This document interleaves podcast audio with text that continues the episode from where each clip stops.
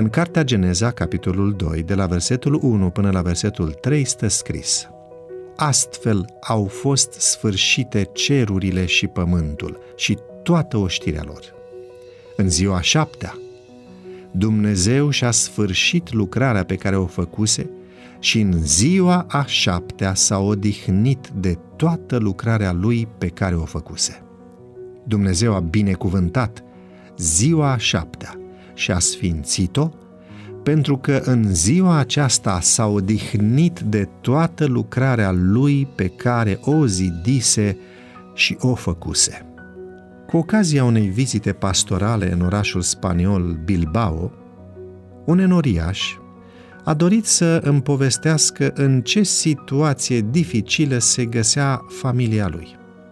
Soția sa era o catolică ferventă și conștiința ei îi dicta preotul celei mai importante biserici din oraș. Acest preot o stârnea să adopte o atitudine intransigentă față de credința soțului ei, fapt ce împiedica orice tentativă de viață liniștită în familie. Subit mi-a venit o idee. Spuneți-i soției dumneavoastră să ne invite la prânz sâmbăta viitoare, pe mine și pe duhovnicul ei. Pastore, vorbiți serios? m-a întrebat omul. Bineînțeles, i-am răspuns sigur pe mine. Iar doamna a făcut întocmai. Odată ce cuplul, preotul și cu mine ne-am așezat la masă, împreună, am lansat următoarea întrebare. Ce putem să facem noi, doi slujitori ai Evangheliei, pentru ca acești doi soți să se înțeleagă bine? Preotul a ezitat un moment. Apoi a făcut următoarea remarcă. De ce țineți atât de mult voi, adventiștii, să păziți sabatul? Important este să pui deoparte o zi a săptămânii în care să te întâlnești cu Dumnezeu și să îi te închin lui. Trebuia să-i dau un răspuns convingător. După ce m-am gândit, mi-am amintit ce scrisese John Andrews în cartea Istoria Sabatului.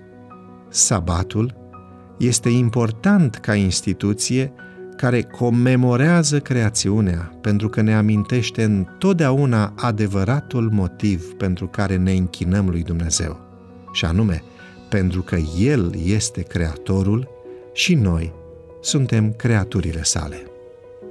Scritoarea Ellen White comentează astfel această idee. Dacă sabatul ar fi fost păstrat pretutindeni gândurile și afecțiunile omului ar fi fost îndreptate către Creator, ca obiect al adorării și al închinării, și niciodată n-ar fi fost vreun închinător la idoli, vreun ateu sau vreun credincios. Duhovnicul soției fratelui nostru nu a răspuns nimic. Prânzul s-a terminat civilizat și pentru un timp, în acea familie, a domnit pacea. Săptămâna aceasta, haideți să dăm sabatului locul pe care îl merită. Să nu ni-l însușim pe nedrept.